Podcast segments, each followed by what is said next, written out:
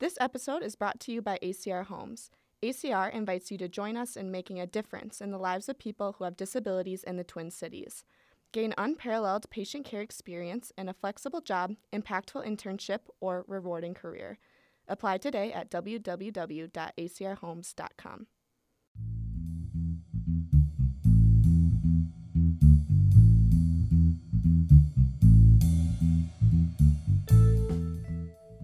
and welcome to TommieMedia's The News Brief, a weekly podcast highlighting stories posted to TommieMedia.com from the previous week. I'm Angelica Franaschouk with Cam Kauffman. This episode covers St. Thomas news stories from the week of April 29th through May 6th. First up, St. Thomas News.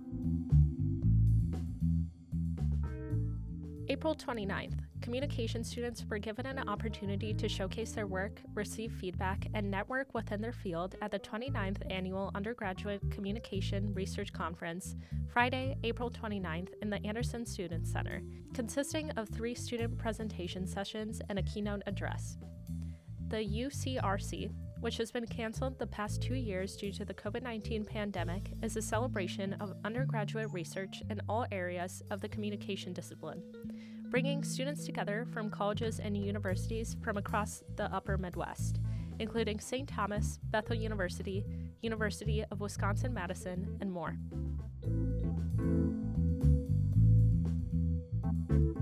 The St. Thomas undergraduate student government announced election results following the closing of polls at 4 p.m. Friday, April 29th. All eight of the executive board positions featured only one candidate and write in options during voting. Two of the three available general council positions also featured one candidate. Students also voted on senior, junior, and second year class council. During the 2022 23 academic year, the USG Executive Board will feature Angelica Franaschouk as president, Dylan Monahan as executive vice president, Cam Kauffman as vice president of academic affairs, Ben Hackett as vice president of administrative affairs, Catherine Wynn as Vice President of Communication and Public Relations, Cesar Osvaldo Mendez Portillo as Vice President of Equity and Inclusion, Jarrett Helmer as Vice President of Financial Affairs, and Elise Seswitz as Vice President of Student Engagement. May 3rd, the University of St. Thomas's new requirement that second year students live on campus beginning in the fall 2022 semester left many first and second year students scrambling to choose from the housing options available in an April 6th lottery selection process that disappointed some students. The two year residency requirement has been in the works since 2015 when St. Thomas's 2020 strategic plan included the idea as a way to encourage community engagement and provide support for second year students.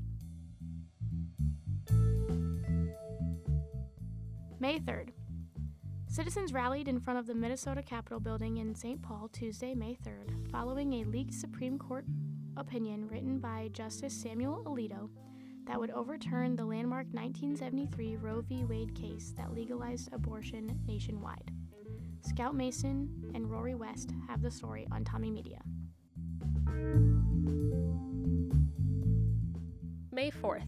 When Russia invaded Ukraine on February 24th, theology professor Paul Gavrilyuk spent most of his time teaching classes at St. Thomas. Now, the Kiev native is dedicating his time to raising over $300,000 for Rebuild Ukraine, his nonprofit aimed at providing aid to those fighting and living in Ukraine.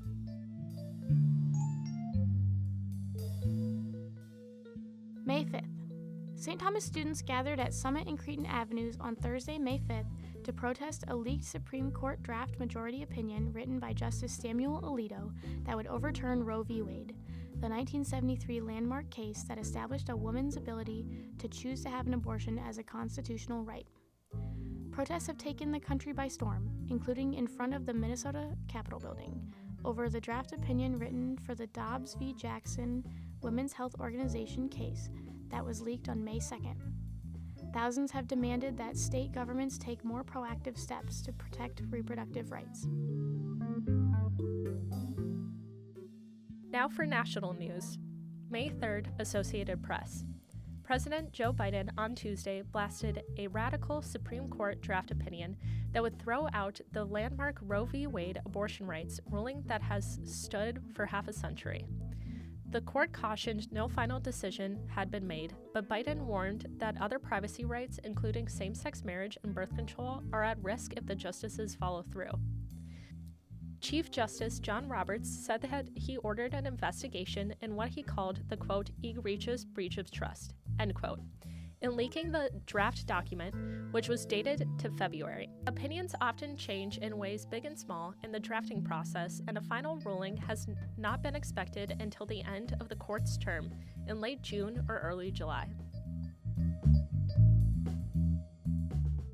Check out all of these stories and more on TommieMedia.com. I'm Cam Kauffman with Angelica Franaschouk.